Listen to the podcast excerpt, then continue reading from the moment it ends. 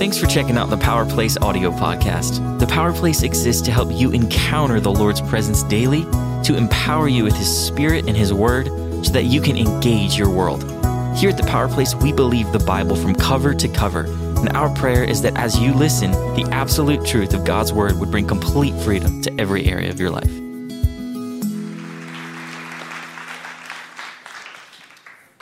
Amen.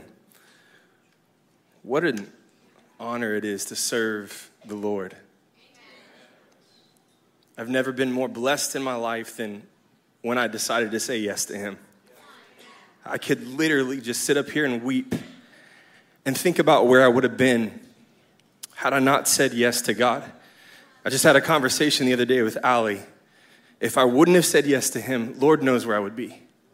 I'd be pursuing my own agenda, I'd be per- pursuing my own desires, and I wouldn't be fulfilled today. I wouldn't be able to see the hand of God moving in our church, in our family, the way that I see it today. And I'm, I'm, I'm so honored, so blessed, and um, privileged to be here today to speak and share this word, what God placed on my heart. And uh, Power Place men, I'm sorry you have to endure again. As Pastor Greg said, the Power Place exists to help you encounter the Lord's presence daily, every single day.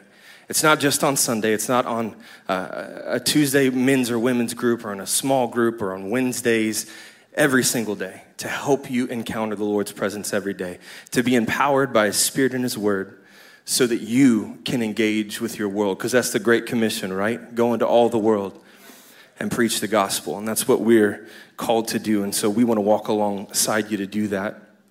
Today, what we're going to talk about is one of the unique characteristics of the, the power place, and that is bold, untamed faith. We don't live by what we see or feel, we live by the word of God. 2 Corinthians 5 7, for we live by faith, not by sight. An expectation is the breeding ground for miracles. So we come into his presence expectant for him to move. We come into his presence expecting for him to heal Paul Sheehan.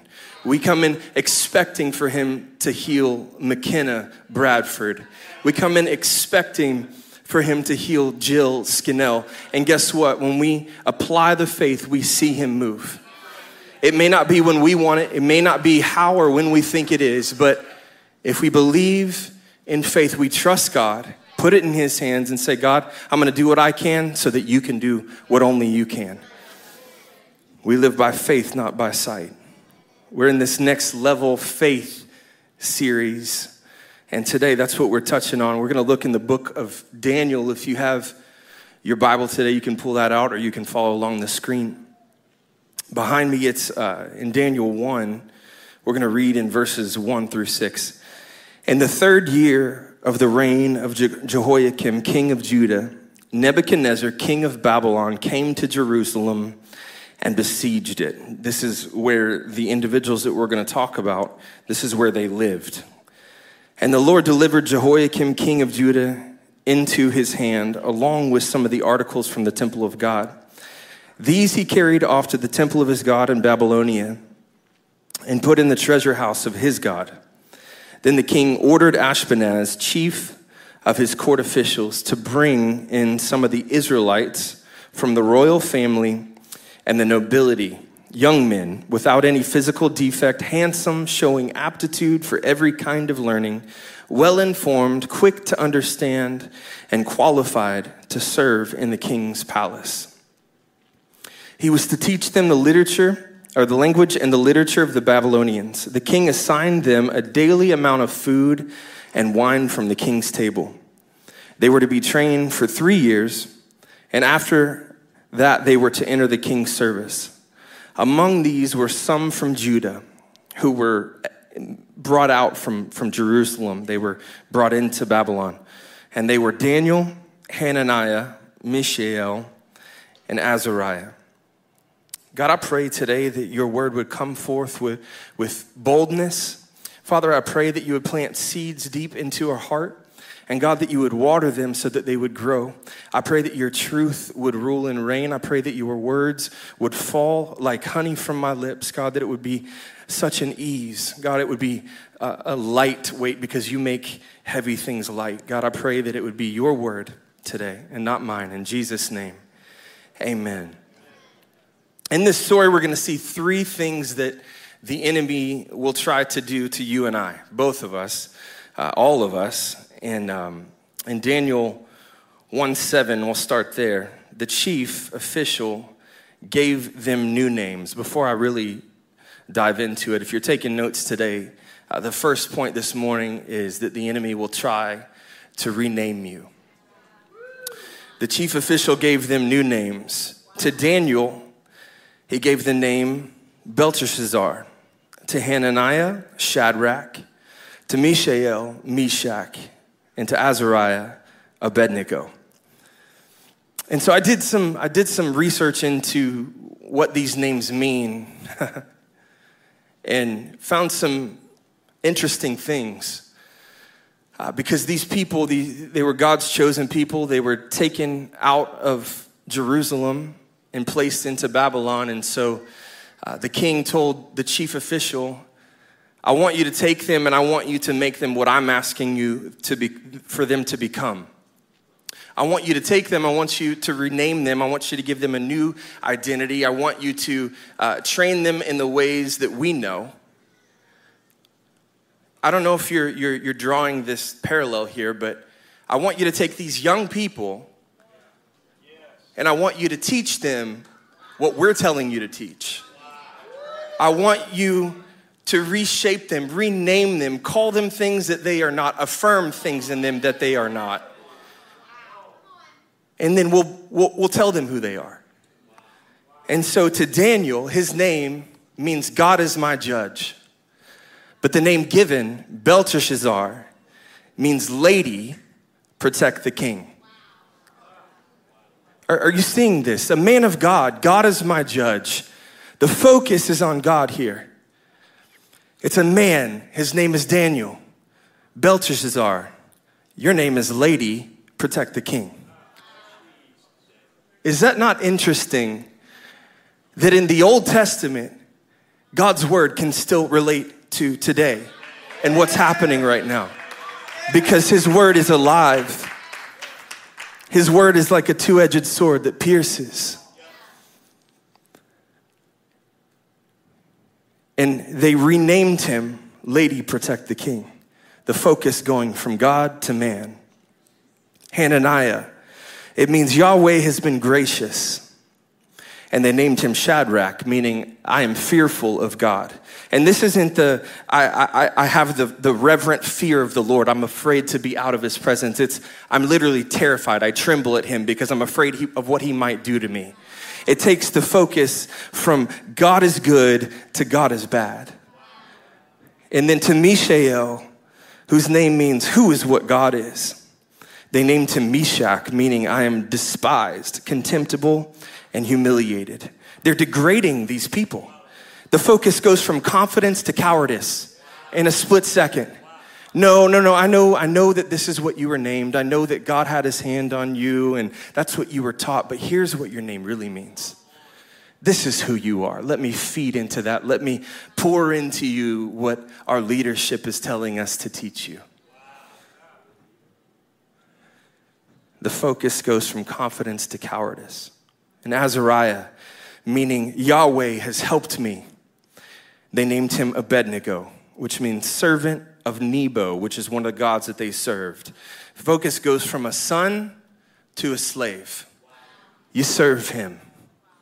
I degrade you because you're not who they told you you were. You're not who God told you you were. You're who my leader, my, my authority tells you you are. Let me say this when the world's culture shifts, you better know who you are in Christ. Because it's happening right now. The world's culture is steadily shifting. And, and it may be more prominent today than it was 10 years ago, but it's the same idea. When the world's culture is shifting, know who you are, be planted firmly on the foundation of Jesus Christ, know who He calls you, and align with what He calls you. That's all that matters. And how do you do that? How can I practically know that I'm firmly planted in God? It's very simple. Two simple things spend time in prayer with God and spend time in His Word. Spend time in prayer with God and spend time in His Word. But I'm so busy. You don't know my schedule. No, I don't. I don't know your schedule, but I know that if you fail to do that, your life will continue to suffer. You'll continue to place a gap between you and His presence. And, and nothing will bear fruit. It'll be fruit that no one wants. It'll either be dead, nasty fruit with flies all around it. You know how that goes. You know when you let fruit sit for too long, the gnats are flying and it's like oozing this ugh, nastiness. It leaves a stain on your countertop. If you got granite, then it takes forever to get out. I'm so sorry. Nobody wants that fruit. It's not going to bear fruit unless you're spending time in prayer with God and in His Word. And uh, another encouragement I would give you is surround yourself with people who are founded in Christ to pour into you.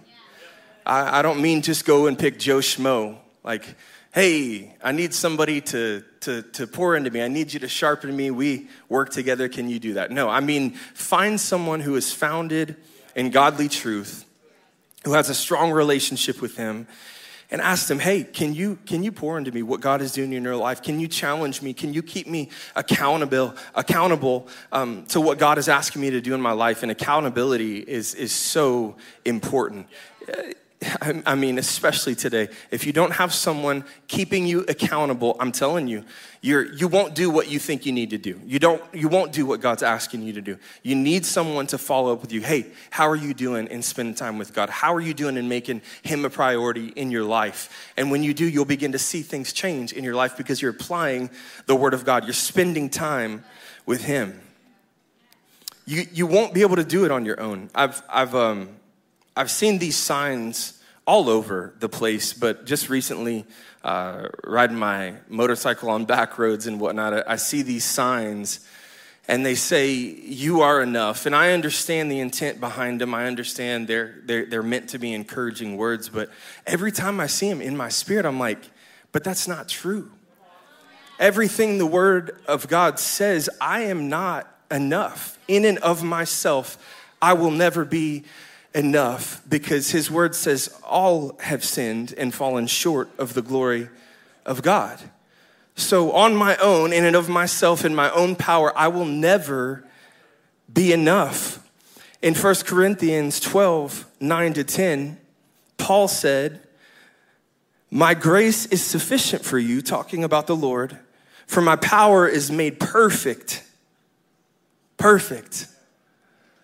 Not just so so. My power is not made uh, more potent, uh, it's made perfect. There's, it needs nothing else, it lacks nothing. My power is made perfect in your weakness. Therefore, this is Paul saying, Therefore, I will boast all the more gladly of my weakness, so that the power of Christ may rest on me. Not to be a temporary solution but to be something that walks with you, that you carry. It sustains you. It's a part of who you are when it rests on you. That's why we, we I love singing that song, uh, Come Rest on Us. We're not asking for it to be a temporary emotional experience. We're asking God, come and dwell, come and remain, come and stay, inhabit me, dwell in me, rest on me.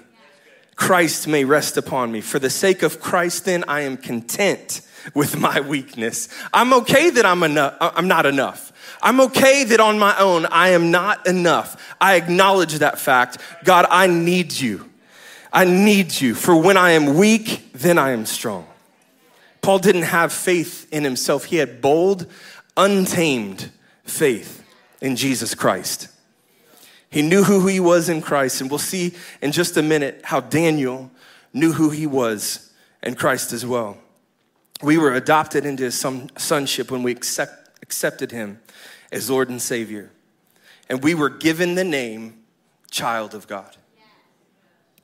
The world may name you a lost cause, may name you broken, a bad parent, a bad friend, stupid, not successful enough, too far gone, anxious, depressed, addicted.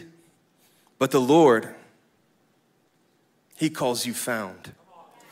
He calls you whole. He calls you the head and not the tail. He calls you to have the mind of Christ. He calls you wealthy in heavenly kingdom riches. He calls us to come as we are. He calls us to a sound mind. He calls us joyful in the joy of the Lord, and He calls us free. He calls us His sons and daughters. We have sonship, daughtership with Him. Know who you are in Christ. Number two, the enemy will try to tame you. Daniel 1 8 says this But Daniel resolved not to defile himself with the royal food and wine. And he asked the chief official for permission not to defile himself in this way. Don't, don't back down what God, don't back down from what God has called you as a Christian to be and, and what he's called you to do. Don't back down. But this is what everyone else is doing. I, just, I don't want to cause waves. I just want to go along with it. I don't want people to be upset at me. I don't want people to think that, that I, I have it out for them or that I'm not concerned about their well being. I'm just going to go along with it. If God called me to do what everything everyone else was doing, how would I be set apart? If God called me to just flow with the stream, how would I then be set apart? He calls us to go against, Pastor Greg says this all the time. Every dead fish can float downstream. It's the ones who are set apart, the salmon that swim upstream. We're set apart. Romans 12, 2. Don't copy the behavior and customs of this world. It's black and white. But let God transform you into a new person by changing the way you think. It's the mind of Christ. It's thinking God thoughts. It's allowing Him to come and wreck the way that you've had perspectives your entire life. You may have thought it was the right way. You may think it's okay, but allow God to come in and say, it's not. And guess what? Your mind is going to be offended. What are you talking about? This is what I grew up knowing and believing and, and, and, and, thinking was always the right way. What do you mean this is the wrong way? But when we submit to God's direction because we always know He has our best interests in mind, then we'll begin to change our perspective. We'll begin to have the mind of Christ. It'll change the way we think. Then you will learn to know God's will for you, which is good and pleasing and perfect. I love that he uses synonyms. He just he wants to tell you over and over. It's good, it's pleasing, it's perfect. Romans 12, 2. Don't become so well adjusted. This is the same scripture, it's just a, a different version, and I, I, I want to drive this home. Don't become so well adjusted to your culture that you fit into it without even thinking. Instead, fix your attention on God. You'll be changed from the inside out. Readily recognize what He wants from you and quickly respond to it because delayed obedience is disobedience.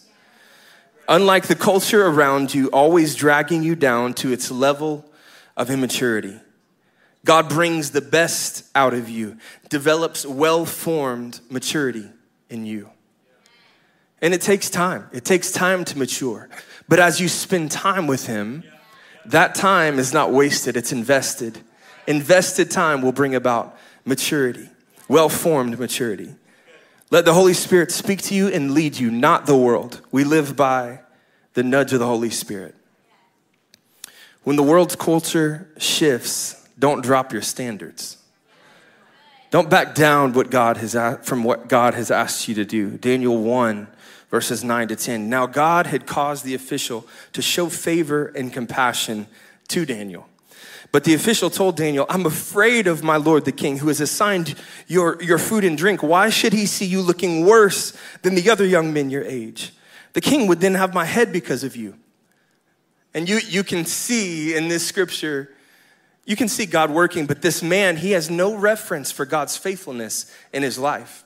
He has no clue what God could do in this situation. All he sees is, is what's at hand. All he sees it for is its face value. He's never seen the faithfulness of God, but Daniel knows. He's, he says, I know this is what my God has called me to do, so I'm gonna stick by it. Listen, trust me. I know my God, he'll follow through. And Daniel said to the guard whom the chief official had appointed over Daniel, Hananiah, Mishael, and Azariah. Notice in this scripture right here, even after they've been named, it brings back God's naming over Daniel, Hananiah, Mishael, Azariah. Please test your servants for 10 days. Give us nothing but vegetables to eat and water to drink. Then compare our appearance with that of the young men who eat the royal food, and treat your servants in, co- in accordance with what you see. So he agreed to this and tested them for 10 days. There will always be a test from the world's culture. Will you do this? Will you eat this? Will you drink this? That's what's happening in, in this context, but what's happening in yours? There will be a test from the wor- world's culture. What, what is it testing you in right now? Know that it's a test and, and depend on God through it. The, the world may say you're required to do this for your own well being, but, but, but we say, let me show you how much bigger my God is than this current situation. Because I know what he's capable of. I've seen his faithfulness. Let, let, me, let me show you how big my God is over this current diagnosis, over this current health issue, over this current addiction. You see, because I have a faith, and it may be as small as a mustard seed, but I can say to this mountain, move from here to there and it will be moved. That's the power of my God. It's not anything I do, but submit to Him. I, I yield to Him. God, you can do it through me. And I know this because I've, I've, I've seen God's faithfulness time and time again in my life. Uh, one of the most recent uh, stories, and I shared this, uh, well, I shared everything at Power Place Men, but I shared this with them, um, is the story of, of Allie and I, in, in, selling our house and believing for a piece of property that we wanted to, to buy, we've been going, we've been dealing with this for uh, years. We've talked about what is it going to look like when we sell our home and, and how can we buy a piece of land and build, because that's been my dream since I can remember. And so um, it just never felt like it was time to, to sell our home. It never felt like it was time. And this past January, you know, as a church, we go through a 21 day uh, fast. And when we did that, we went into this fast just, you know, submitting to God and, and saying, God, what do you want to do in us? It wasn't really for a particular reason. But along the way, I began to pray, God, what do you want to do with our home? Our family's growing. We just had our third kid, and we want more, right, Allie?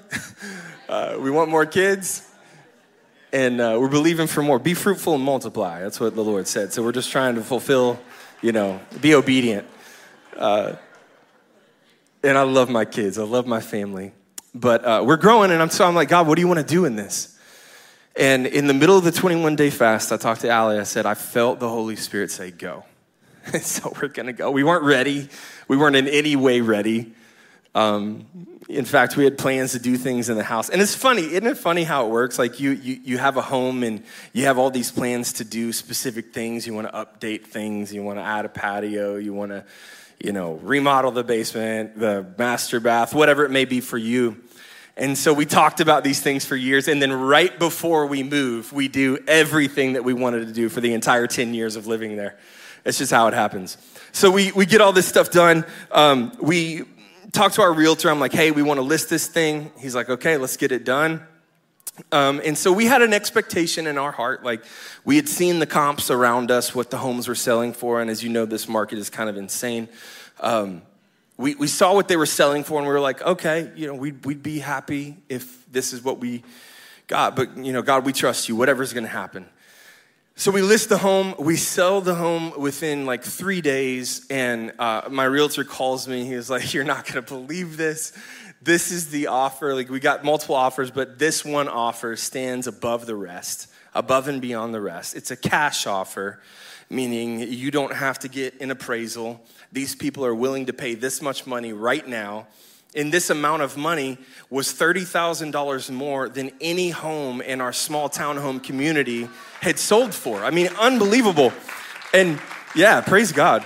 And, and it's not like this home was the top of the line compared to the rest of them. I mean, it, it didn't have all the bells and whistles. It didn't have the, uh, the bump outs and, and all the, the size that some of these other ones had to offer. It didn't have a walkout basement. Like, didn't have all the perks. But God said, You were obedient. You trusted me. So here you go. And we were just blown away. I mean, God came through beyond our expectations. So, in, leading up to this process, we had our, our, eye on a piece of property. And this property was exactly what we wanted. We walked this property multiple times and we're like, this is it. Like, we, we want this. And so I talked to our realtor and I'm like, hey, can we pursue this? We don't have the money to put down yet. When we sell our home, we can. He said, yeah, let's just get you, uh, you know, your foot in the door. I'll talk to the seller, make sure he knows you're interested. And so we express our interest, find out there's another uh, interested party in this property. And then we get close, like a week, maybe two weeks away from closing on our home, uh, selling our home. And um, he calls me up and he's like, You're not going to believe this, but the, uh, the property is under contract. So, you know, they're, on their, they're in their due diligence pro, uh, period. They had a very short amount of time for their due diligence. And he was like, So it's looking like this is probably going to be it. It's going to be a closed door. So we said, Okay, you know, God, whatever you have for us, we, we trust you. We're, we're just trusting you. We're going to keep praying for it because we know what you can do. We've seen your faithfulness. We trust you. So uh, I'm trying to make this long story short. I know I'm giving you way too many de- details here. So we get to like the day before they're supposed to like close, seal the deal on this property, and the seller cancels, terminates their contract with, uh, or the, the buyer terminates their contract with the property. So they said, Nope, we're washing our hands of this, we're done, we're moving on. My realtor calls me up, he's like, dude, it's available. Do you want to do this? I said, yes, whatever we got to do. Pull the trigger. So right now we are under contract. We are contingent. Uh, next month we're supposed to close uh, from our due diligence period because God is faithful. It's nothing that we did. We submitted to Him. We said, God, it's yours, whatever you want for us, but we know what you can do, and we've seen your hand move. And even our realtor has, has uh, agreed that he can see the hand of God on this thing. It's, he said, This is not normal. This is not normal practice for you to sell your home for what you did and then forget a, to, to get a property that's been under contract in this market today. It's unseen. Only the hand of God. And it's the same reason that we have the pack next door, that we have the gym, and it's the same reason that we have that we're moving towards opening up the Power Place Academy. We're trusting God. We're, we're saying yes to Him. We're being obedient. God, I trust what you say, and I trust that your hand will move however it needs to move in this situation. Verse 15 to 19. At the end of the 10 days, they looked healthier and better nourished than any of the young men who ate the royal food. So the guard took away their choice food and the wine they were to drink and gave them vegetables instead. To these four young men, God gave knowledge and understanding. Now, let me point this out again. To these four young men, God gave knowledge, not those who were supposed to be teaching them from the officials above them. To these four young men, God gave knowledge and understanding of all, uh, of all kinds of literature and learning. And Daniel could understand visions and dreams of all kinds. And Daniel goes on to interpret Nebuchadnezzar's dreams and finds continual favor because he resolved to be set apart. He made a conscious decision. I'm not going to follow along with what you're asking me to do because my God has asked me to do this. It's black and white. I see the world asking me to do this. I see what the Word of God says. I see uh, this, this, thing being uh, called out of me, but I see what God calls me he resolved to be set apart. And let me promise you this you'll never, you will never lose out by holding higher standards. You'll never, I've never heard anyone say, I just wish I would have lowered my standards. I mean, really though, like what, what would it affect you? How, how would it negatively affect you to raise a standard because you want to have a more intimate relationship with Jesus? How would that affect you negatively? I don't understand the world's thinking of, oh, I'm gonna miss out on so much if I just let go of that. No, you're letting go of dead branches so that you can grow and bear fruit. Let go of it and let God do the work in you to bear the fruit. And let me be clear in this. I wanna be very clear.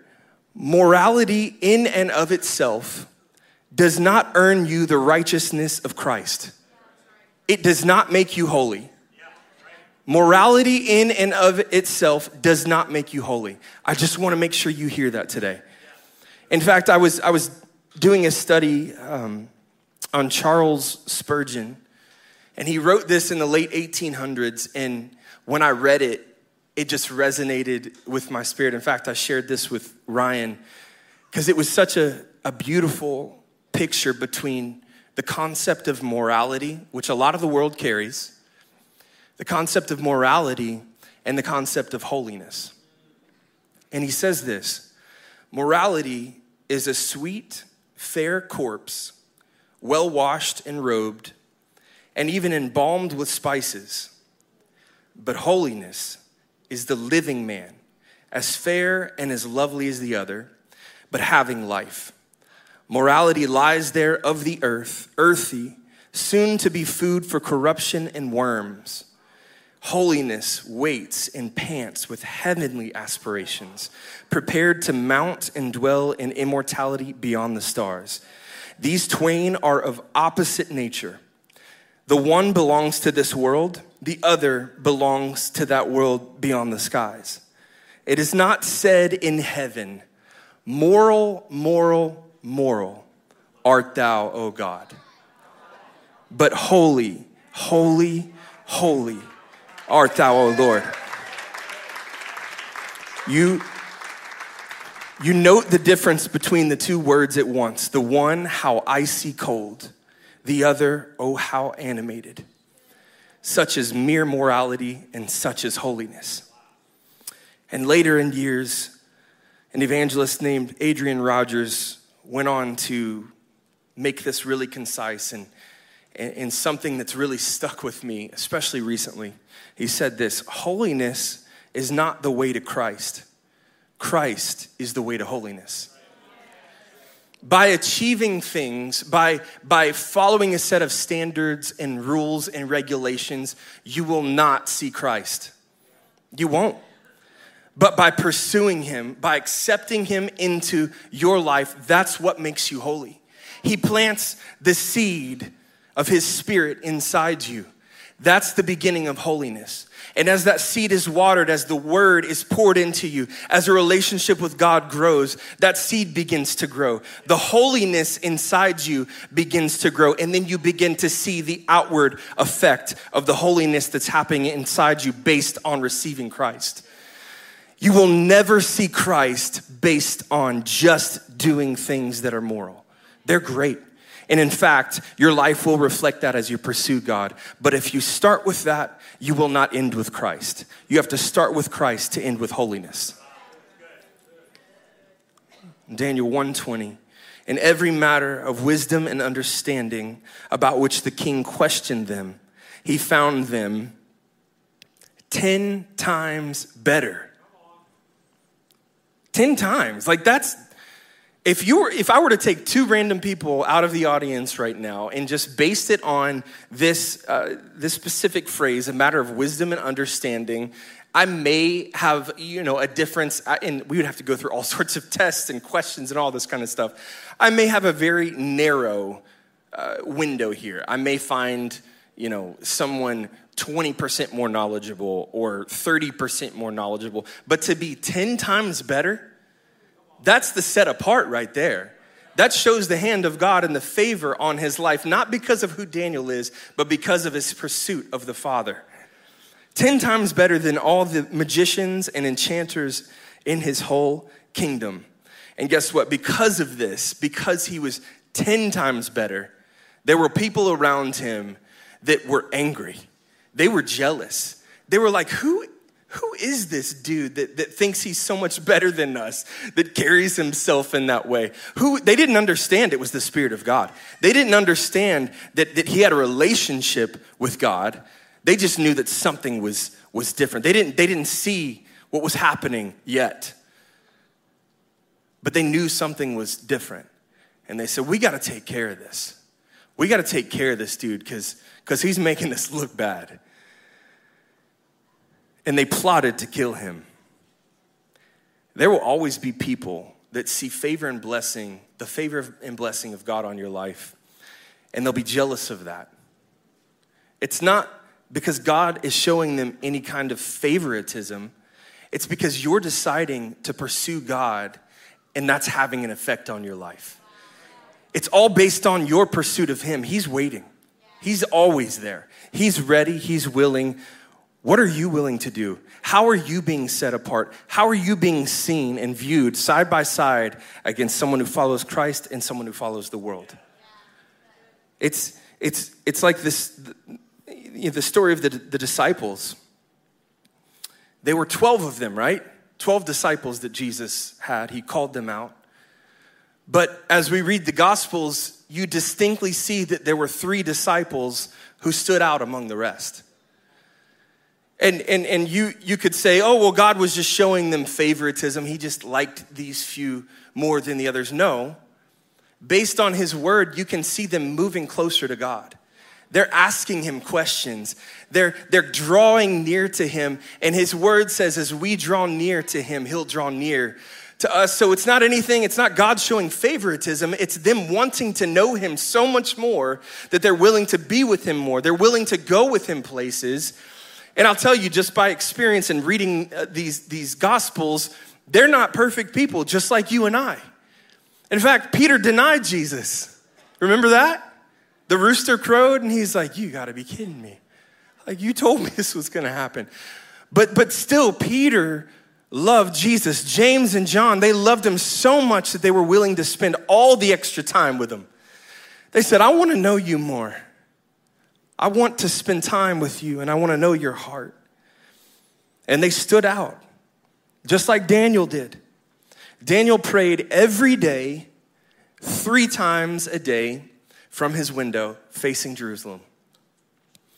Three times a day. I'm gonna go back to what I said at the beginning about how the power place exists to help you encounter the Lord's presence daily. Daniel knew the power of experiencing the Lord's presence daily. Three times a day, he was consistent. It was every day. I guarantee you for him, it wasn't easy. I guarantee you for him, he had to take time out of his day to go and do that.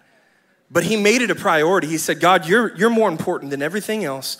I'm gonna make it a, a point every day, three times a day, I'm gonna pray and I'm gonna make it visible. Daily encounters with the Lord matter. James 4 8. I'm going to drive this point home. Come close to God, and God will come close to you. Wash your hands, you sinners. I love that. That seems so funny. Come close to God, and God will come close to you. That sounds so good, right? And then right after that, it's like, wash your hands. You're a sinner. But what, what he's saying here is not, it's not, it's not a condemnation. He's saying, say goodbye to the past, let it go, walk away, and walk towards me. I, I thought about the other day, I was working on uh, underneath my uh, truck and messing with stuff and running cables and stuff. And my hands, they got dirty. Obviously, you're dealing with under uh, a vehicle carriage, it's nasty oily, dusty, gross. And so when I'm done with that, what, what's the first thing I go and do before I touch my food or my family or anything else? I wash my hands of it because I'm done with that. I want it off of me. I want it away. I want it gone. I want to draw near to something else. In this situation, same thing. God says, You're done with that. Your, your history, your past is washed clean, wash it away, and walk towards me Wash your hands, you sinners, for your loyalty is divided between God and the world. It's your decision. Where's your loyalty lie? Is it with God or is it with the world? 1 Thessalonians 5:17 Pray continually. Pray continually. And I'm learning this more and more every day. If we're not learning uh, as Christians still today, then we're dying, right? We're not growing. So I'm still learning what it means to pray continually, and I'm putting it to practice. It's not just something that I hold in my mind as knowledge. Yes, it's great to have the mind of Christ, the knowledge of Christ, but if I don't apply it, nothing is happening. So I'm applying the Word of God. Pray continually. The other day, I'm, I'm walking through the church, and I have these boots on right here, and uh, I love my cowboy boots. They're um, they're the half zip cowboy boots because I wear my pants too tight, so I can't wear the the the full ones. So I got half zip cowboy boots. And um, I'm walking here through the lobby, and if you've heard me walk in these shoes, you would know these are very clicky clacky boots. And Billy, our, uh, our community pastor, he said, um, he was like, dude, every time I hear you, I start to get nervous because when I was in high school, my, my principal would always wear clicky clacky shoes and, and I would always feel like I'm doing something wrong. So he's like, I hear you and I'm, I get nervous. It reminds him instantly of his high school experience and that authority that that, that principal carried, right? So I'm, I'm um, on Wednesday, I'm going on a prayer walk around this whole premise, around this building, around the, the property that's over here that McGrory owns, and nothing is built on yet, and around that building there. I mean, like around the whole perimeter, I'm, I'm walking this thing. And I didn't have access to my tennis shoes, so I'm wearing these boots. And I'm walking outside, I'm walking around, and let me tell you though, these boots are made for walking because they're super comfortable. Um, and so I'm walking around and I'm praying. I'm praying for all sorts of things. I'm praying for today. I'm praying for the future of the Power Place Academy. I'm praying for my family. I'm praying for the future of, of what's happening here in this business park, for what God has for us here. I'm praying for all these different things. And, and as I'm praying, as I'm putting that into practice, I'm feeling the authority of heaven come in my spirit and, and, and, and it becomes more, um, I don't know what, what the word is authoritative, uh, fiery, however you want to say it. Um, so I begin praying that way, and I felt as I'm walking, I'm walking right here, right back here in front of um, the church. And I'm walking on the cement, and I, I, I had the Holy Spirit remind me of what Billy said. And he said, The enemy is afraid of the sound of your boots because he knows as you're walking, you're praying. And, and, and there's nothing, yeah, amen. There's nothing special about the boots.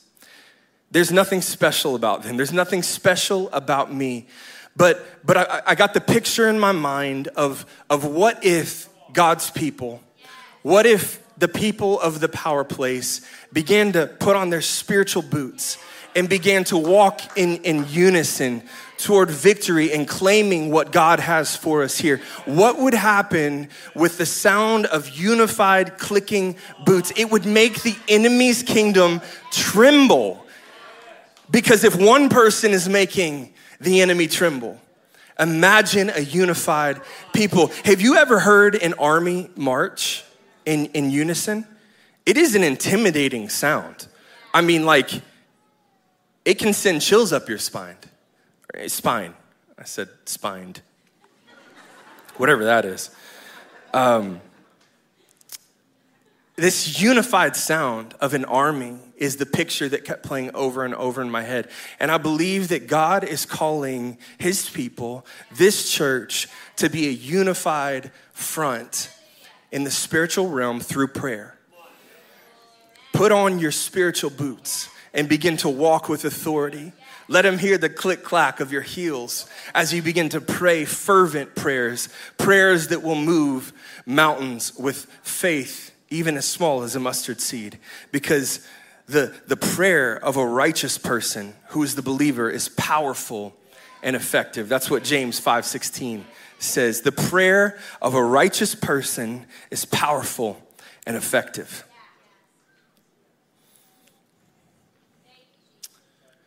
When the world's culture shifts, never give in to the pressure. Number three, this is the last one. Worship team, you can come back up. Daniel 6,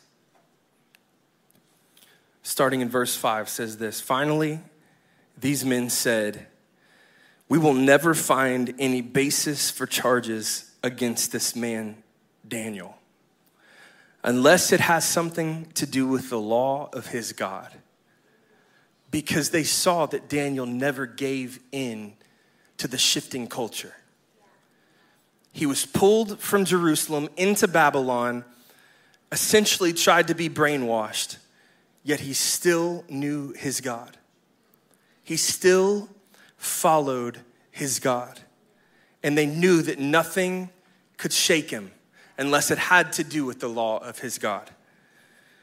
The royal administrators, prefects, satraps, advisors, and governors have all agreed that the king should issue an edict and enforce the decree that anyone who prays to any god or human being during the next 30 days, except to you, your majesty, shall be thrown into the lion's den. Now, your majesty, issue the decree and put it in writing so that it cannot be altered in accordance with the law of the Medes and Persians, which cannot be repealed.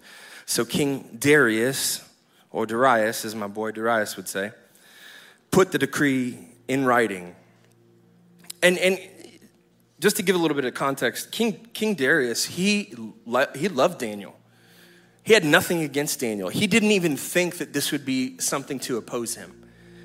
He was just doing what others were asking him to do to please them. So he put the decree in writing. And these men, they caught Daniel praying. It says in the, in the scripture, they found him praying as he had done previously. So they saw the pattern. They saw that he was faithful, he was consistent in praying to God.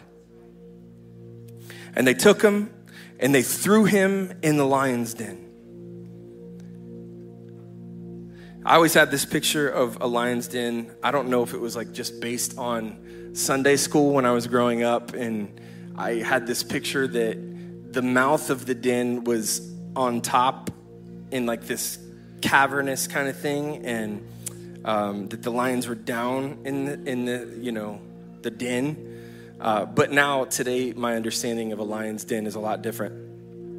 But I always have that picture of like the opening is at the top somewhere, and I, I, I picture Daniel falling to the ground in the midst of these lions. Uh, and if you know anything about lions, lions, they run in prides. And typically, they have one alpha male. Uh, they can have other males, but there's one alpha male that they all look to, and, you know, the females and the cubs and all that.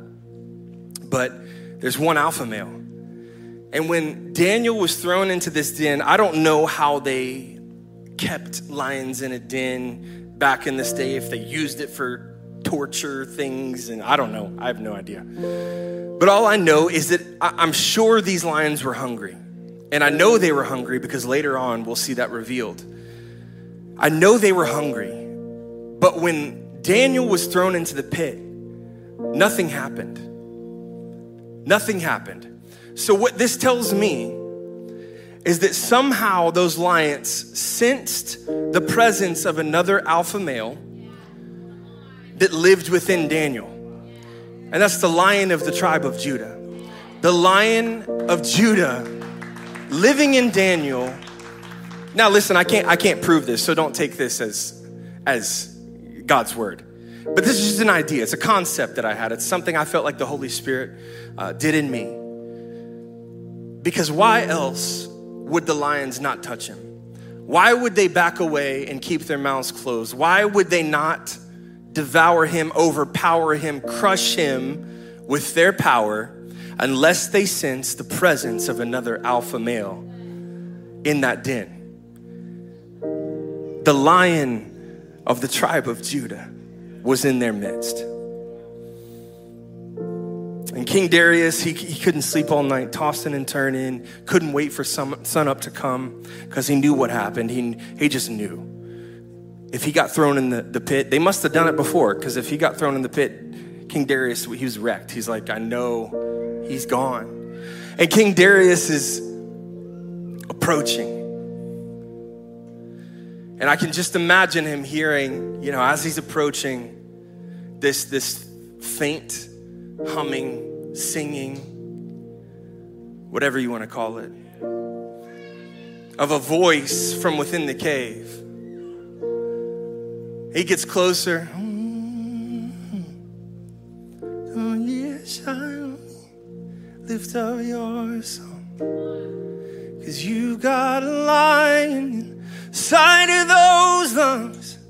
Get up and praise the Lord. King Darius gets there. He's like, wait a minute.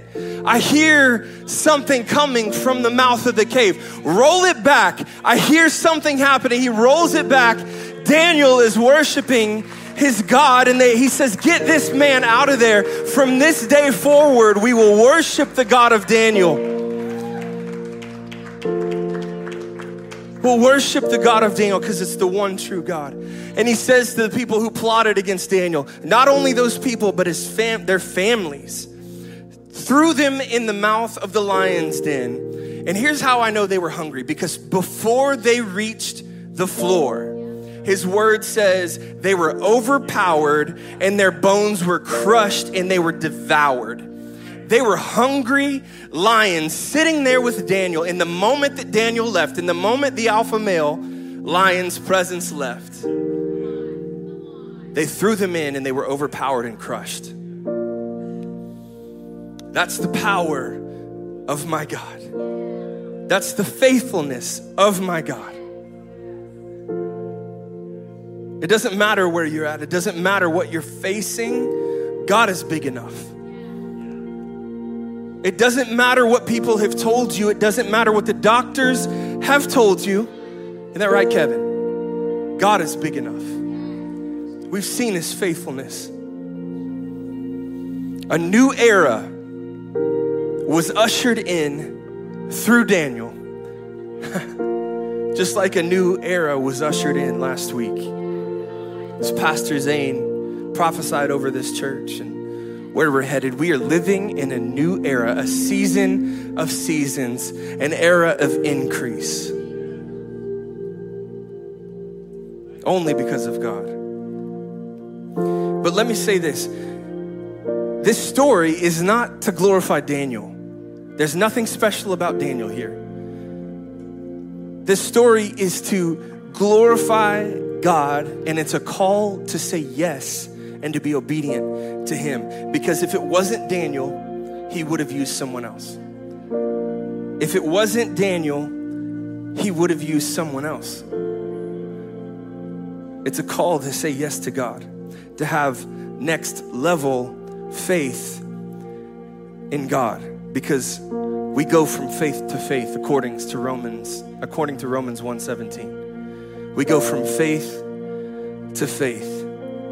And that's that's that's not to say the faith behind us is unimportant. It's faith to grow off of. Because down here, this is the the salvation. This is faith. This is where faith begins. It's your foundation. And then you go from faith to faith. What does God have before you? What are you trusting Him in? What are you believing for in Him? and then you go from faith to faith. Faith is, is both the foundation and the goal. Let me say that again. Faith is the foundation and the goal. It's not one or the other, it's both and. The foundation and the goal. You can't build on something unless you have a foundation. And my contractor said, Amen, right? You can't build on something unless you have a foundation. It starts there, but it goes up from there, from faith to faith. Let's stand this morning. I'm going to ask you three questions. Number one, will I change the world through co laboring with Christ, or will the world change me? Will my identity come from God, or will it come from the world? Will I pray ridiculous, untamed, faith filled prayers because I know He can answer them? Or will I just settle for what I think is feasible? Because it's comfortable, because it's attainable in my thought process. Have the mind of Christ. God, I know it's possible through you. And I just I just talked about the the foundation of faith being salvation and maybe you've come today and and you need a foundation to build on. Maybe you want to have a relationship with Jesus and you want to start it here. We'll never let a Sunday go, if we can help it, to offer you an opportunity to know Jesus as your personal Savior. So, if you're here today and you want to know Jesus as your personal Savior, if you want that foundation, would you just join me down here, down front? We've got people that would love to pray with you, that would love to resource you because we want to walk with you. Anybody here who wants to say yes to Jesus, wants a relationship with Him?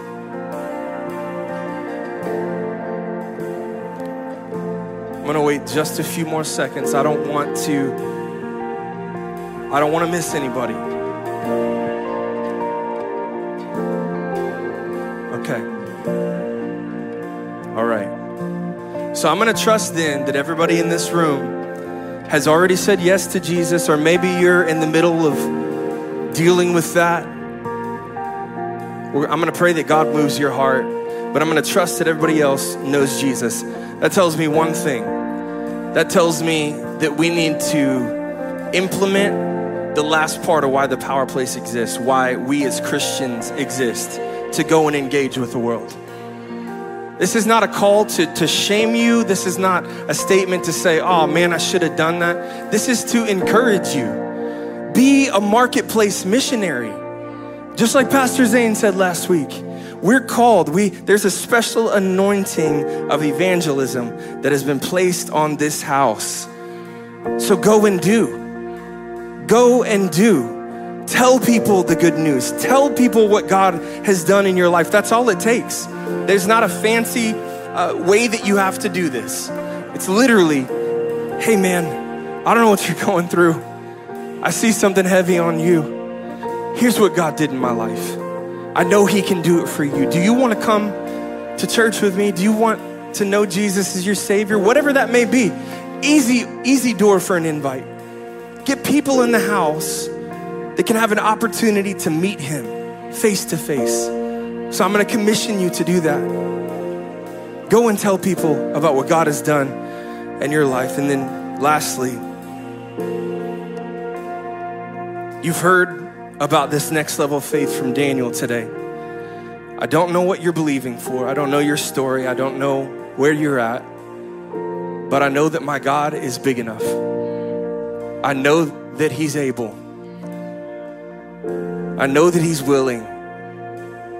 So if you are needing a next level of faith, this altar is open and we're just going to walk around. We're going to pray with you. We're going to pray for you. We're going to believe with you that God can and will do whatever you need. And let me just teach let me just teach for a minute on on this gift of faith. Cuz there's the gift of faith and then there is the fruit of the Spirit, faith, which is often interpreted as faithfulness. There's the gift and there's the fruit. I'm talking about the gift. They, the, the difference, you can look at them two different ways. And uh, Derek Prince explains it this way, and I thought it was such a beautiful way. He said, You can look at it uh, between the difference of an apple tree and a Christmas tree. An apple tree, you plant it and it takes a long time for it to produce the fruit that it has in it all along. But it goes through a long process. You have to cultivate it, you've got to water it, and then over time it begins to bear fruit. A Christmas tree, a gift can be placed under or can carry a gift. It can be placed, given, or taken away in a moment's notice. The difference between the fruit and the gift is that there will be times that God imparts the gift of faith for a specific situation in your life. And in fact, it addresses this very kind of faith in Mark 11. You know the story about the fig tree when Jesus and his disciples are walking past it and it's not bearing fruit, and he curses the tree, says, You will never bear fruit again. And then on, the way, on their way back, he sees that fig tree again. And the disciple says, Look, this, this tree isn't, it's withered. And, and all Jesus says is, Have faith in God. What a weird response, right? But the original, that's the English interpretation, translation. I always get those mixed up. Um, the Greek, really what it's saying is have the faith of God. Now, think back when God spoke the world into existence. He used his words, he spoke the world into existence. That same kind of faith, Jesus is saying, I use this here. I had the faith of God in this situation. I spoke to it, it had to obey. So, whatever you're believing for, this is the kind of faith that we're implementing. It's not the, the, the fruit, which is uh, uh, so important, it's faithfulness, it's the gift of faith. God, I need you uh, desperately in this situation. I am not enough. I cannot do it on my own. God, I need your faith. I need you to impart your faith, even as small as a mustard seed, for this situation. And that's all you need. That's all you need is for a portion of his faith. That's how big our God is. He's saying, even if you have a little tiny sliver, a mustard seed, the smallest seed known to man, even if you have that much, you can say to this mountain, move from a mountain you can say to this mountain, move from here to there, with faith as small as a mustard seed. So that's the kind of faith I'm talking about today. And listen, it doesn't come by striving. You can't, you can't wish it enough. You can't force it enough. You can't say, okay, God, I'm gonna hold my breath until you do it. You don't strive for this kind of faith. You yield. God, I submit myself to you. I'm not strong enough on my own. I can't handle it on my own. God, I need you. I need your faith for this situation. I need to say to this mountain, move from here to there. That's all it takes. And He'll decide to give the gift of faith when you're ready, not necessarily in our timing. If you desire that today, would you join me in these altars? If you need the gift of faith, in a certain situation, in an area of your life, would you take a step today? Amen. We've got people coming to pray with you. And as we pray, we're just going to worship, church. Listen, if you're in your seat, if you're not stepping forward for this, then I'm going to encourage you come and pray for those who are here. Join with them in faith and believe with them for whatever the need is. Come on, let's pray. Thanks for checking out the Power Place audio podcast. The Power Place exists to help you encounter the Lord's presence daily, to empower you with His Spirit and His Word, so that you can engage your world.